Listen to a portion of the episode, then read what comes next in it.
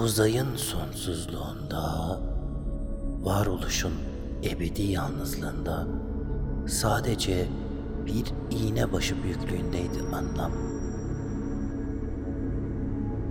Karanlığın içinde ısrarlı ışıkların dansları o iğne başını kendi zamansızlığında yoğurdu.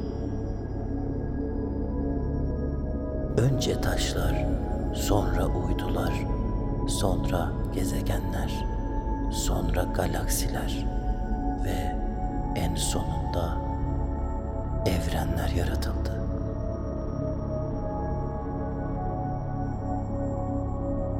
Anlam uzayın karanlığında yolculuğuna devam etti, edecekti.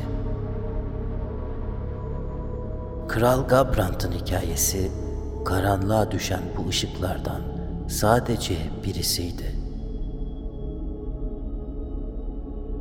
Ve her şey Solitaria isimli yalnız gezegende küçük bir kulübenin içinde başladı. 5000 yıllık meşe ağaçları henüz daha baş vermemişti.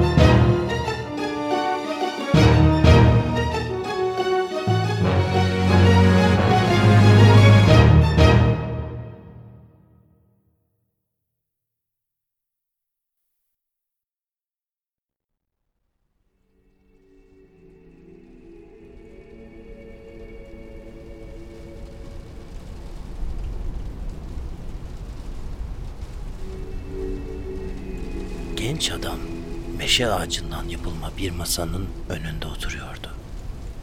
Avuçlarının içinde sıcak bir çay vardı. Kalın seramikten yapılma bardağına şöyle bir bakış attı. Beyaza çalan sarı saçları ve mavi gözleri seramiğin soğuk yansımasında görünüyordu.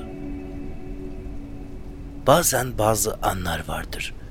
İnsanın ruhu aklının içinden adeta bir nehir gibi akıp gider.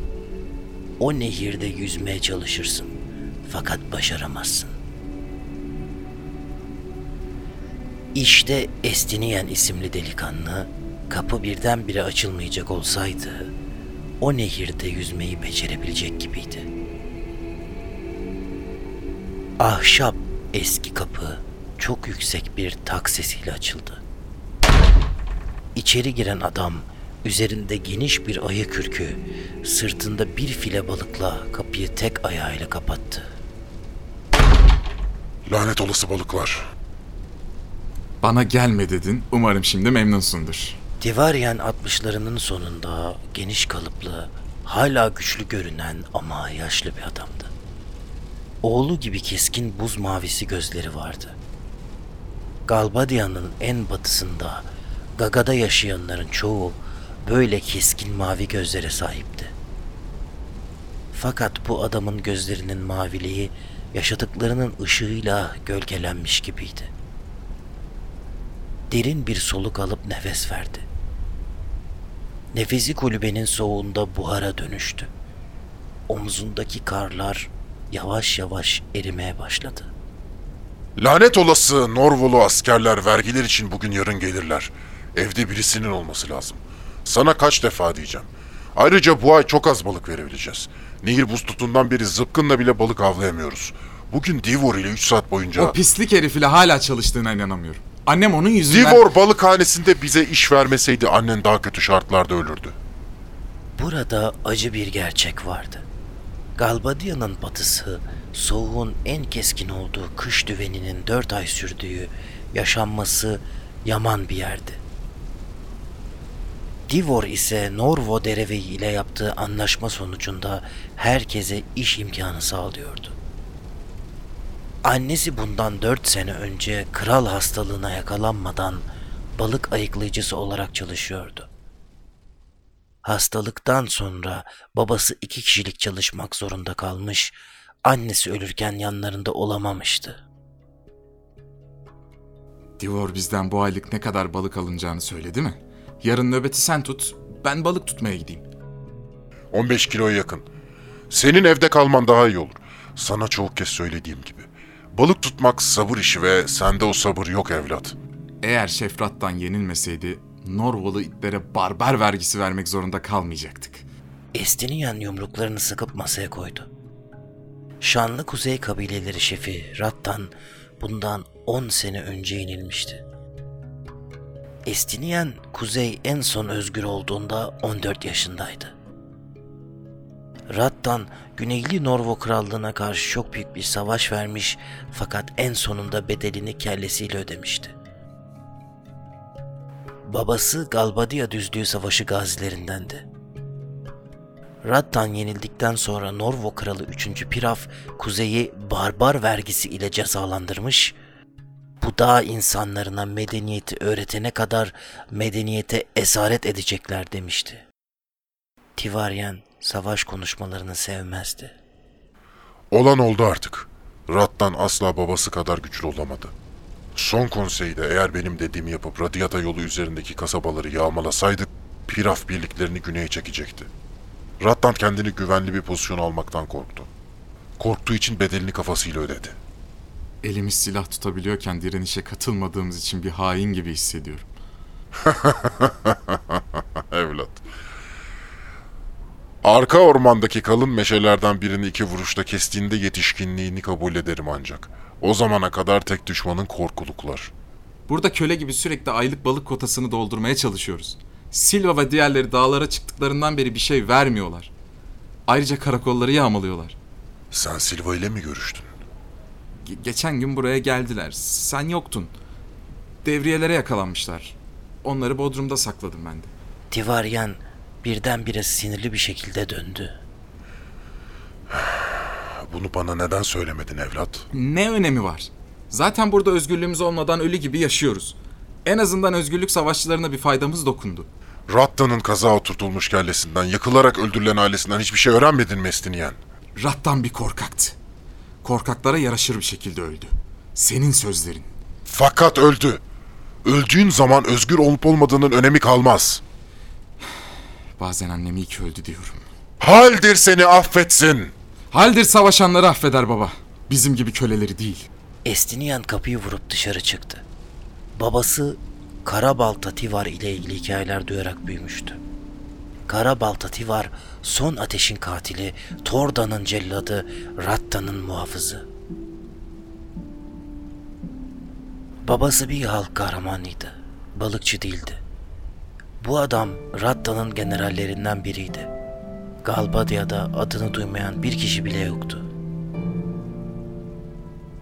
Bir zamanlar 30 kiloluk savaş baltasını eforsuzca kaldıran kalın kolları şimdi yıpranmış, buzlu suyun içinde zıpkınla balık avlamaktan aşınmıştı. Babasını böyle görmeye dayanamıyordu. Norvolu vergi memurları geldiğinde onlardan gelen aşağılamalara katlanıyor, hakaretlere karşı başını eğiyordu. Tüm bu durum Estiniye'nin kalbini kırmaktaydı. Genç bedeninde her geçen gün yanmakta olan ateş daha da harlanıyordu. Şimdi bıraksalar Norvo kralını iki eliyle boğardı. Ama onu en çok rahatsız eden şey annesinin sesinin ve görüntüsünün gün geçtikçe kaybolmasıydı. Tüm bunlar Norvo yüzündendi.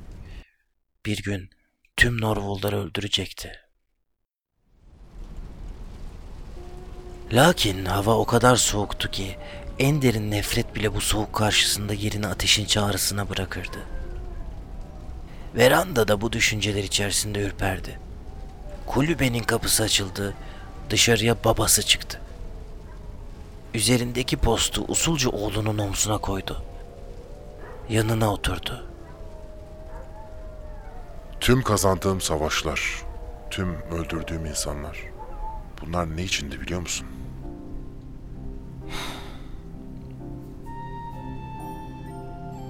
Seni ve anneni korumak içindi.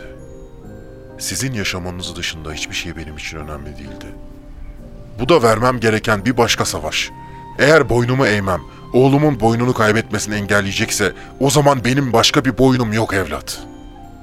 Baba, Bak Estinyen, gün gelecek annen gibi ben de öleceğim. Haldir dünyayı üflerken hepimize bir ölüm günü verdi. Benden sonra yalnız kaldığında aptallık etmeni istemiyorum. Mümkün olan en uzun yaşamın sana üflendiğinden emin olmalısın. Bana söz ver. söz baba. Gel hadi. Bize çorba yapacağım. Acıkmışsındır. İkili tam ayağa kalkarken uzaktan usul usul yaklaşan toynak sesleri duymaya başladı. Birbirlerine bakıp beklediler. Yağan lapa bakar yavaşlamıştı sanki. Toynak sesleri birden fazlaydı. Evlat, baltamı getir. Baba ben... Estinyen, Estinyen hemen yatağının altından babasının baltasını getirmek için içeri girdi. Babasının neye gerildiğini anlamamıştı. İçeri girip çıkmasıyla babasının dışarıda 4-5 atlı ile konuştuğunu gördü. Bunlar Norvo şövalyeleriydi. Sarı bayrakları demir zırhlarının üzerini kaplıyordu. Kuzeyin, güneyin, batının ve doğunun tek ve gerçek kralı 3. Piraf adıyla geldik. Körelmiş balta Tivoryan'ı arıyoruz. beni arıyorsunuz. İki gün önce bir grup isyancı gündüz vakti burada görülmüş. Bu isyancılardan haberiniz var mı? Hayır, haberim yok. İsyancılarla işimiz olmaz. İki gün önce gündüz vakti neredeydiniz? Evdeydim. Arkadaki genç kim? Oğlum O neredeydi? balık tutuyordu. Yüce Kral Piraf'ın kanunlarına göre krallığa karşı gelenlere yardımcı olmak ölümle cezalandırılır. Bunu biliyor musunuz? Biliyoruz. Yalan söylemiyoruz. Baba ben... Estinyen. Peki. Köleyi getirin. İçlerinden yüksek rütbeli olan atından indi. Şövalyelerden biri atının arkasında üzerine battaniye örtülmüş kanlar içinde bir genci sırtına atarak Tivariye'nin önüne bıraktı. Bu kimdir? Hangisi sana yardım etti? Yaşlı adam mı arkasındaki genç mi? Parmağınla göstersen yeter. Şövalye sakin kanlılıkla yerdeki kanlar içinde yatan adama sordu. Yerde yatan yarı ölü genci Estinian tanıyordu. Bu Silva'ydı. Silva ağzından kanlar kusarak patlamış gözlerini Estinian'e dikti. Titreyen vücudu özür dilercesine yavaşça parmağını kaldırmaya başladı. Ve her şey çok hızlı gelişti. Silva tam parmağını Estinian'e doğru kaldırıyordu ki çok büyük bir metal sesi havayı yardı.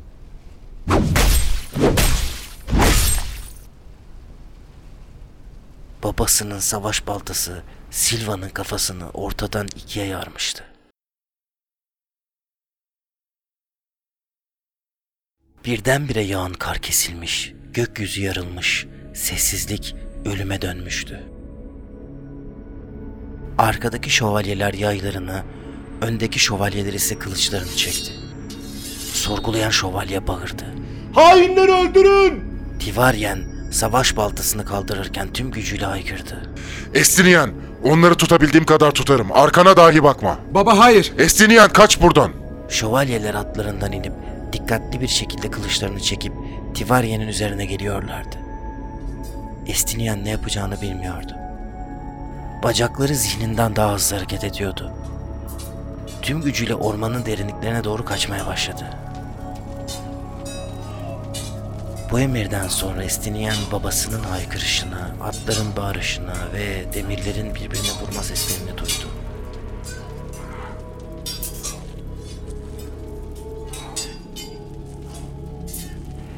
her adımda adeta annesinin sesini unuturcasına tüm sesleri geride bıraktı. Ciğeri tükenene kadar koştu. Koştu, koştu ve koştu.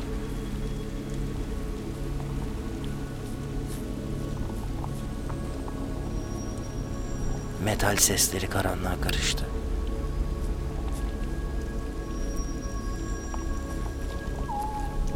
Estiniyen belki daha fazla koşabilirdi ama bir adımı buzun içine girdi. Genç bedeni buzun içini yardı ve donmuş nehrin karanlığında kayboldu.